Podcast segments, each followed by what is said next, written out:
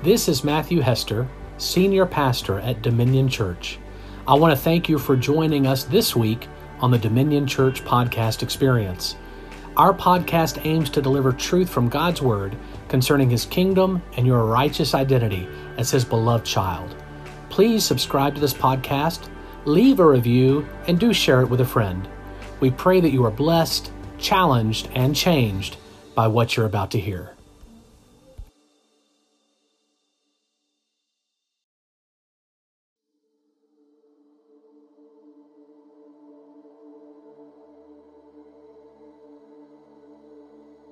Those of you joining us on Facebook Live, we are so thankful that you're a part of this.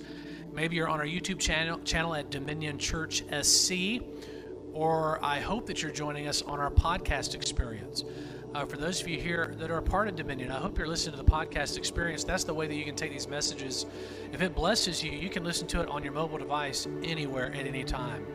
And we're we're available on all major uh, platforms. I think every platform pretty much. So whatever however you listen to podcast or streaming uh, messages or anything like that, we're there.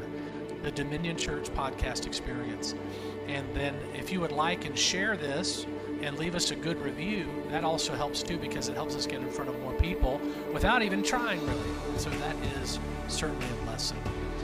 I'm going to take just a little bit of time tonight uh, for some things that have really been stirring in my spirit the last several weeks. Uh, really since uh, we had Randall Worley with us, which would have been what the, I guess the Sunday after Easter, and um, what was that? Oh, the Sunday before Easter. That's correct. Thank you. And um, and so just just had a lot of things that I've been chewing on and learning and rediscovering and unlearning, and then almost getting to a place if you can receive this where learning's not even the issue is just about loving, right? Um, I, I, came across this. I came across this statement today, and the way it came up in my spirit, it, it almost just knocked me back. God is more interested in being loved than He is in being known. And I thought, well, what what does that mean? And so, and then immediately, verses you got. Y'all have heard me preach these verses so many times. It's not even funny. Go straight to 1 John 4 if you don't love, you don't know God. Because God is love. And then again, that thought God is more interested in being loved than he is in being known. What, what do I mean by that? I don't mean the intimate knowing. The, the Hebrew word for know is yada. Uh, when Adam yada or knew Eve that she bore a son. I'm not talking about that. That's relational intimacy. That's knowing someone at, at their best. Really, that's that's where substance is produced.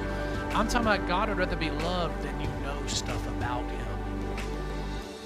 And part of why that convicted me was I'm aware that much of my journey has been just trying to understand someone who ultimately is okay with not being understood. Can you hear me right now? To know a God, said and done, as much as I'm really confident in my ability to know God, there is so much more about God that's unknowable than I will ever know. And in those places, I must be content out of a revelation of being beloved to just put love in the place of the question mark. Having full confidence and assurance that even though God is capable of answering the question mark, that He may not, and I'll be okay with that. Because love fills the void. Can you hear the voice of your Father telling you, I would rather be loved by you than for you to know stuff about me? Wow. I think also that feeds into what we hear from Jesus. He says, Come to me with the faith of a child. Come to me as a little child. It doesn't mean childish, it means childlike. And that word childlike, actually, if you go and you study that in the Aramaic understanding, it actually lends itself to this come to me with a first mind. You know, children have first mind. It's a mind that's not full of seconds and thirds and fourths yet. So we would say trusting or naive. When's the last time you came before the presence of the Father naive? That when He says, I got you, that you trust him just because he says he got you, just because he's, he's God. Right? And you do not reference your experience. You do not reference your history. You do not reference your expectation. You just believe because he said it. Come to me with first mind, with childlike faith. Wow. And so, really, I, I believe these next few minutes we're going to have, my expectation is that it's going to serve as a primer for where we're going to go on the other side of Mother's Day. I'm not going to be ministering on Mother's Day. I'm so thankful my lovely wife is going to be ministering and sharing and encouraging on that day. But on the other side of that, uh, my plans, and I use that term loosely, my plans are to begin a series and the title that I just can't let go of, and I know it sounds generic, and I know seriously you couldn't have come up with anything better, but I think I'm just going to call it "It's Time to Dance." That's I think that's what I'm going to call it. And it is a series on the Trinity, a series on perichoresis, which I believe will change your life. I really do. Having a revelation that all the activity of who God is is not distanced or separated from you, but in fact, you're invited to be a part of it all. What does that look like? And so, again, my hope is this will be a primary for that. This will help you start thinking forward into that direction. Because in the next few minutes we have, the next 10, 15 minutes, I'm going to say some very challenging things. Okay? But we need to go ahead and start digesting those challenges for what's next.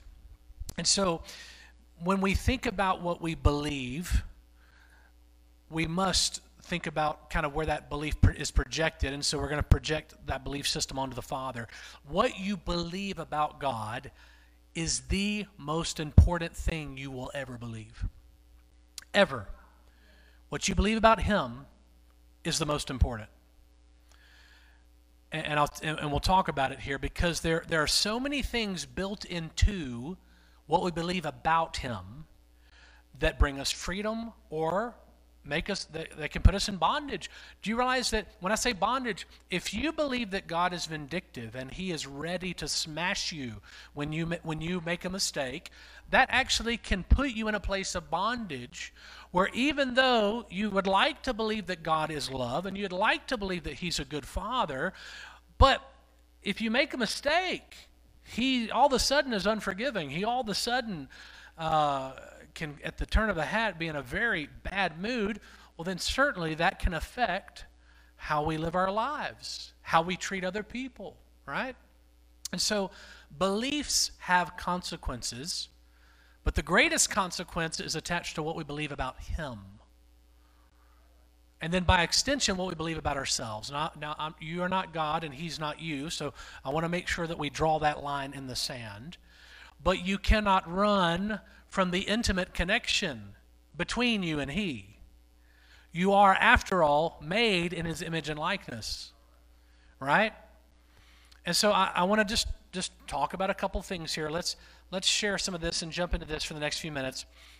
Um, the moment Adam, Adam in Genesis, the moment Adam began to misunderstand God, he also began to misunderstand himself.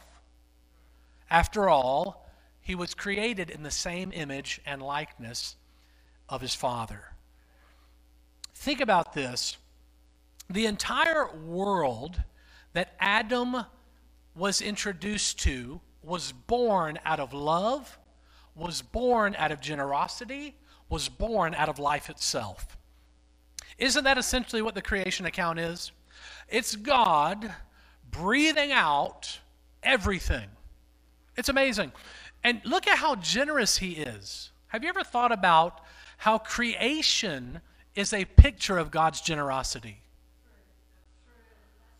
You know, Think about it. Today, right now, we could live in a world where when we say, uh, eat your vegetables, then we have five to choose from in the entire world. That, that's, it could quite literally be that way. That's not how God is. There, there are vegetables out there that I don't even know how to pronounce. I've never seen. I've, I probably will never have the opportunity to even taste.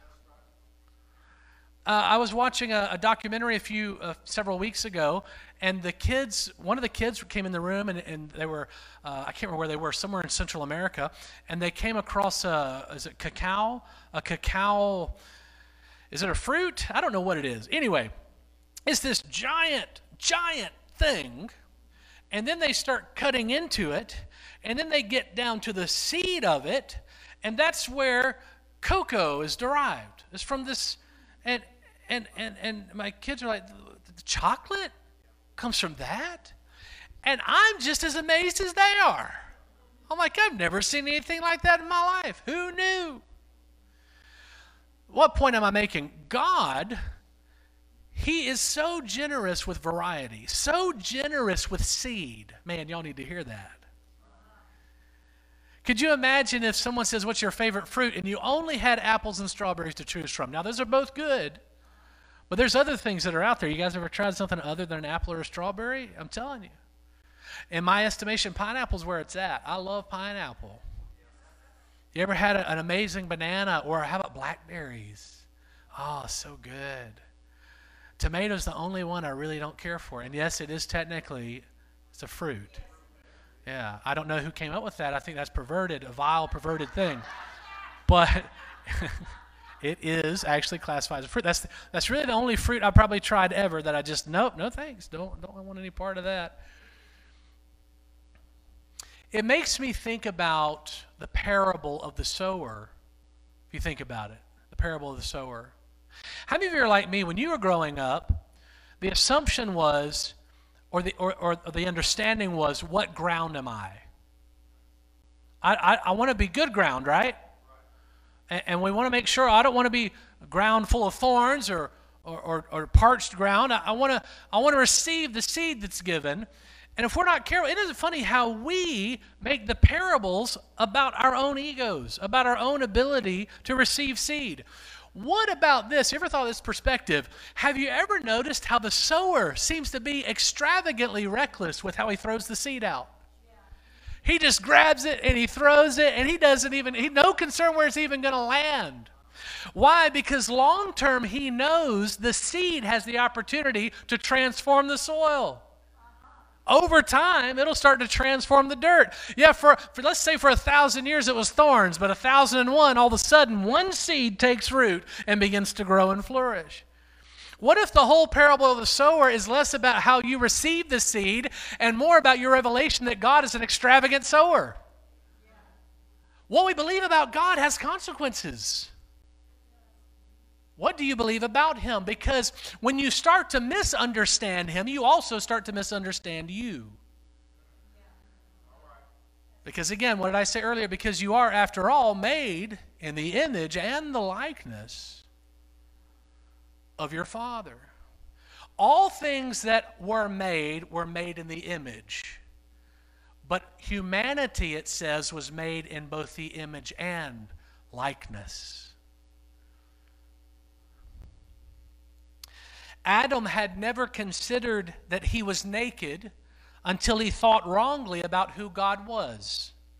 He covered himself with fig leaves and covered God with his own false expectations of disappointment and punishment.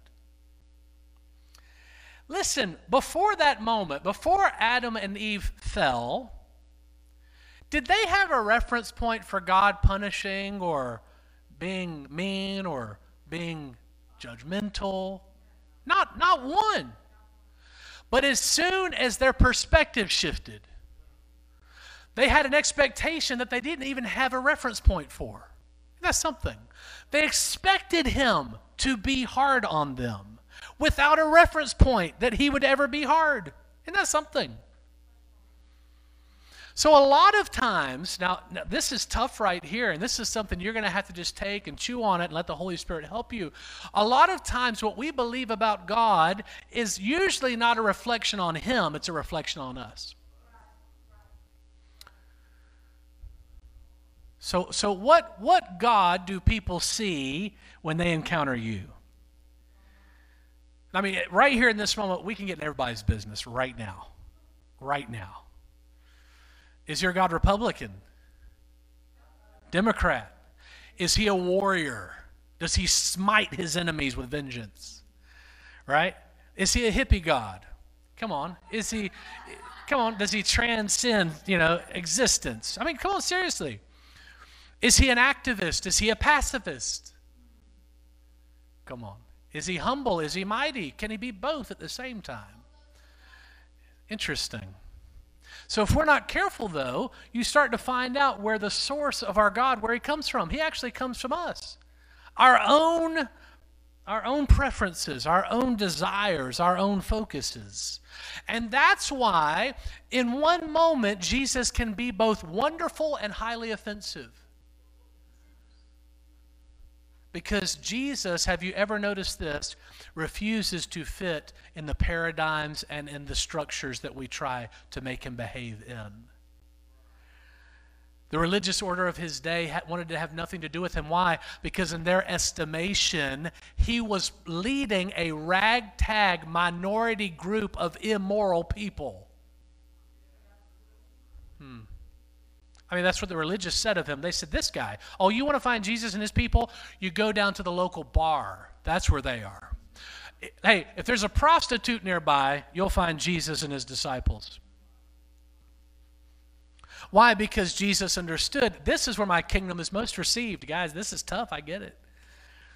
The church of Jesus' day did not have any interest in receiving him, but the people did. So, to the activist, Jesus is a pacifist. To the pacifist, Jesus is an activist. Right? To the person that hates politics, it seems that Jesus is highly political. To the person that loves politics, Jesus is a rebel against the established order. To the religious, Jesus is an outcast. To the outcast, he seems kind of religious. You ever notice? It's very interesting. Let's continue. I'm almost done. Is this challenging you so far? Adam had no reference point for God being evil, but he also had no reference point for him being good. At least not in the way that we would define it. Adam had a singular, overwhelming understanding of his father. He was life.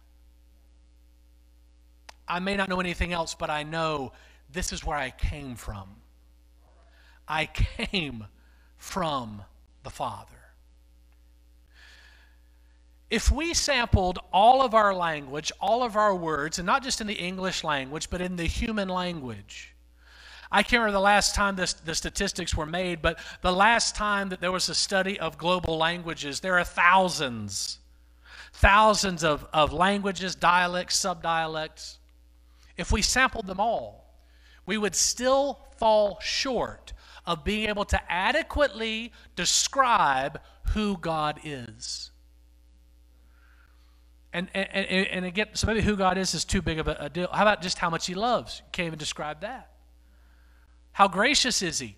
We don't have the words. So never feel ashamed if you feel like you're falling short, because you're always going to fall short of how you would describe Him. On the same token, I love this thought never be ashamed if you feel like you're exaggerating.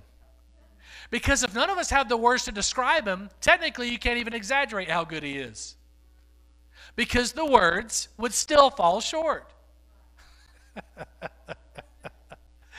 so, how good is he? What do we do? Well, we must resort to metaphors. I, listen, I want you to hear this. Every time you try to explain God to someone else, you use metaphors. Why? Because we don't have the language to be 100% accurate. So we say, well, he's like this, he's like that. And God's perfectly okay with that because he knows we're struggling. And he's just that good. Can you imagine with me for a moment the greatest metaphor you can of just how wonderful God is? What are you thinking right now? Oh, he, he is the knight in shining armor. He is, when we say words like the king of kings, he's the mighty lion, right? Or he, or he, maybe you use the metaphors of the spirit, right? He's the spirit. He's like the wind. You can't see him, but you know he's there. And we, and we go on and on. And said and done, God's loving it, but he knows that we're, we still are just getting these small snapshots and glimpses. No matter how extravagant it gets, we still don't know. Let me put it this way we talk about the love of God. Just, just focusing on this moment. Paul writes something amazing in Romans chapter 8. You've heard these verses before. Romans chapter 8, starting at verse 38 and verse 39. For I am sure that neither death, nor life, nor angels, nor rulers, nor things present, nor things to come, nor powers, nor height, nor depth, nor anything else in all creation will be able to separate us from the love of God in Christ Jesus our Lord. Man, is that not beautiful? Is that extravagant? It is, isn't it? But guess what? Still falls short. Still falls short. Now, that being said, we focus on that. Well, so I would say, based on this, how many of you would agree nothing can separate us from the love of God? Nothing. But then I'm reminded in Colossians 1, Paul wrote Colossians as well. Colossians 1, verse 21. Track with me here because what are we talking about? We're talking about what we believe. What do we believe about Him? Colossians 1, verse 21. What does it say here? Let me find it. You were once alienated and hostile in your own minds. He's talking about your relationship with the Father. So nothing can separate you from Him except what you believe about Him. And, and, and what you believe, let me make sure I say it properly for, for, you, for some of you guys, maybe a little legalistic, but also we need to say it properly. Notice that verse doesn't say that you're actually separated, it says you're alienated. And alienation is not done on his part because Paul has already told us nothing can separate us from his love. But you can alienate yourself. Where does it all happen? You touch the problem right here. And this problem, lest we start thinking I'm talking about an exclusive club that has the corner market on theological truth about God, that is not what is being said here. No, what do I believe about him? And I want to humbly submit you have to go back to 1 John 4. God is more interested in being loved than he is in being known. Could it be that many of us have alienated ourselves from God while we're simultaneously pursuing trying to know him? When we've made the knowing about information and not relational intimacy. There are times, if I can just make my own confession, where I felt alienated and I've got my doctorate of theology and I'm studying and reading, but I still feel distance. Now, the distance is an illusion. It's impossible to be distanced from God. It, the, I mean, it would be the same exercise as trying to distance yourself from the breath in your lungs. It doesn't happen, it doesn't work. But the feelings are still there. And then the Father just reminds me you're trying to replace your love of me with knowing something about me. Listen, I don't mind that you know something. Pursue it. Go after it. Knock yourself out. But never at the expense of loving me. Never allow love to be replaced with a question mark. Now, what does that look like practically? That must be the question we ask, and we must answer that question. What does that look like practically? I believe in our daily experience with people, the only way to ever change and effectively touch someone's heart is not by talking about God, it's about showing them the love of God.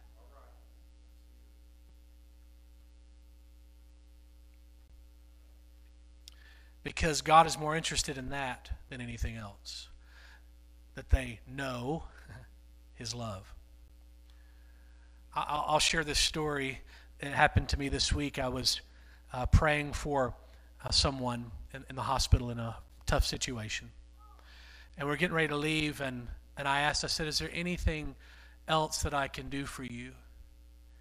And he said well wish me luck. And i said you know what? I'll wish you luck but i'm also going to wish you love. I said because to know love is to know God. And that's what you need in this moment. It's the only thing that can cast out fear. It's the only thing. He is the only one that can, can bring about restoration and recovery in this situation. And, and, and I, I guess I'm thankful because I felt in that moment, because this has been germinating in my heart, not only did I have confidence that was the right answer, although the word answer doesn't seem appropriate because it's not even so much about the answer, it's about the solution. We're more answer driven than we are solution driven a lot of times. I heard someone say earlier today Have you ever thought that you are the antidote for everything that the world needs? The antidote. Meaning what? That who you carry. More than a vaccine, we're not talking about building up a resistance. We're talking about you are the you're, you carry the literal cure for everything that humanity suffers from.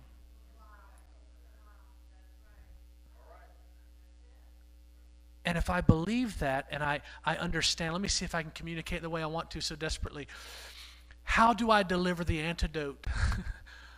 Love is the vessel, it's the delivery system. Right? No, no, no matter how great the cure is, you still have to be able to deliver it. So God figured out how to deliver it to us. He delivered it by way of His Son, who became love incarnate. And He died as one of us Remember, there, there's actually just as much significance on Christmas as there, as there is on Easter, at least there should be. We, we should not need any more proof that God loves us except He became us.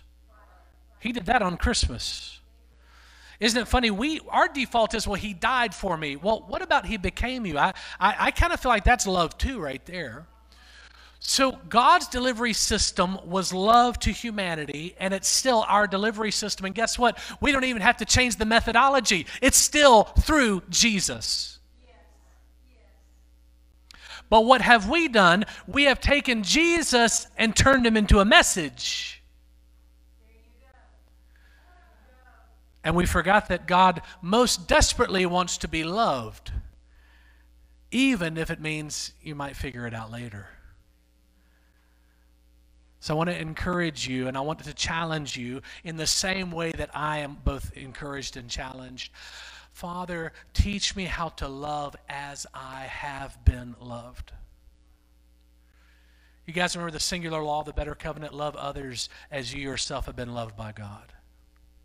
Man, I really feel like a lot of what we're going through in this season are like these duh moments like, uh, duh, what? Where have I been all this time? It's been there all along. And the only thing I can come up with to this point is this the reason we're uncomfortable with love being the solution is because there's automatic risk that comes with it. Automatic risk because I feel like if I have a good enough argument, I might get to a place where no one can out argue the points that I'm making. And so I can feel secure in the message that I've delivered. But when love's on the table, risk is automatically involved. Because love does not it doesn't even require reciprocation. I will put my heart on the line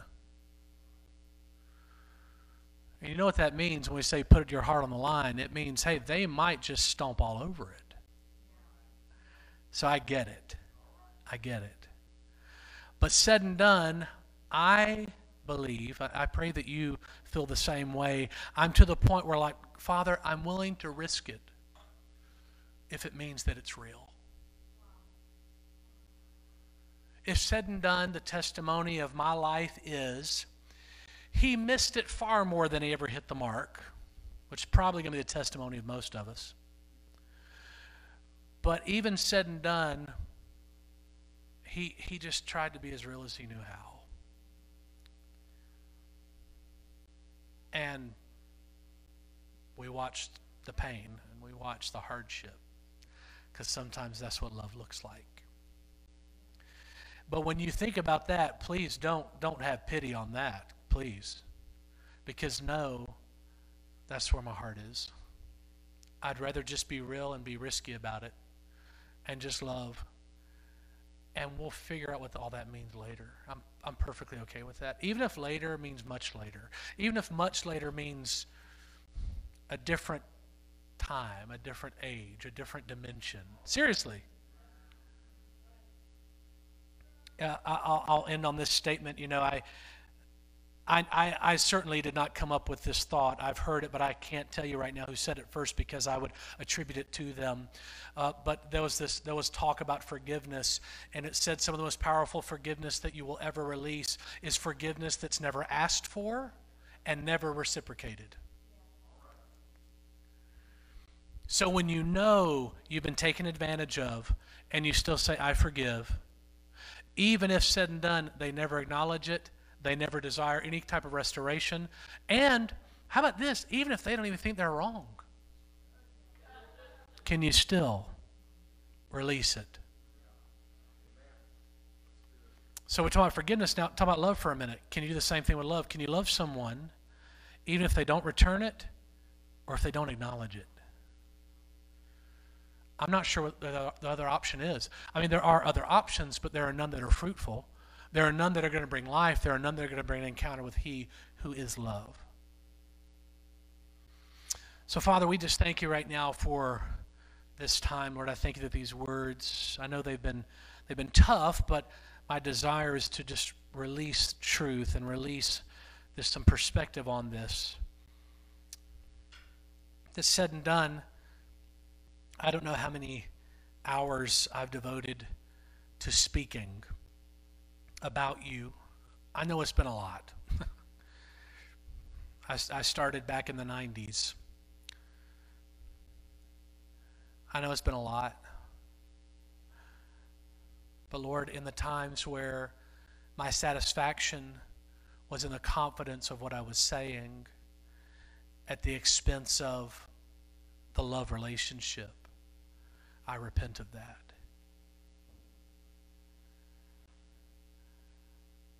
Father, that you've always want to you've always wanted to be loved. Even if it means the knowing either it comes later or we're just okay with a question mark. And, and guys, I'll, I'll confess, I'm still I'm still working on that. There are times where a question mark, man, that that's highly aggravating. I don't know if I can let that slide. But the Lord gently just says, hey, it, it's okay. Do you trust me? And so, Lord, just help us with that in this journey as we continue to press, as we continue to live as a reflection of who you are, as we continue to bring an authentic encounter with love, love that truly conquers all. And how does it conquer? It's not like a lord. It's not. It's not a love that lords over people but it's a love that in its conquering it serves. It conquers through washing feet. It conquers through preferring others. What kind of love is this? That would lay down its life for its friends. Lord, just help us in that. And Lord, in the places where what we believe about you need to be adjusted, the truth is said and done. Only Holy Spirit can bring the adjustments. Now, that being said, He can certainly use us, His family, because He lives in us after all. But only the Holy Spirit can ultimately bring that change. And so help us to be gracious and merciful. You know, for some of us, and I just heard this in my spirit a few days ago, and I thought it was so simple yet profound. The Lord told me, son, it is just time for you to learn how to be flexible. It's okay. Be flexible, be merciful, be gracious, because you're going to need that in loads to walk as someone who wants to demonstrate my love well. And so, Lord, we thank you for that. It, it's it's all going to be you. It's we're fully aware this isn't about us figuring this out. You've got it figured out. It's about us following your lead as you lead us in the dance. Lord, I just thank you for all these things now, decree them by faith in your precious, wonderful. Amen. Thank you so much for joining us on our stream, on Facebook, on YouTube, on our podcast experience. You don't want to miss next week. It's going to be a great Mother's Day. And then we're going to jump into a series. At least for now, I want to call it It's Time to Dance. We'll see if that's what sticks. But I believe we're going to have a great time the next several weeks exploring that, having some of our mentalities challenged so that, again, we can be a more accurate representation of the one that has captivated us all. Amen. All right, God bless you guys. Have an amazing week, and we will see you again soon.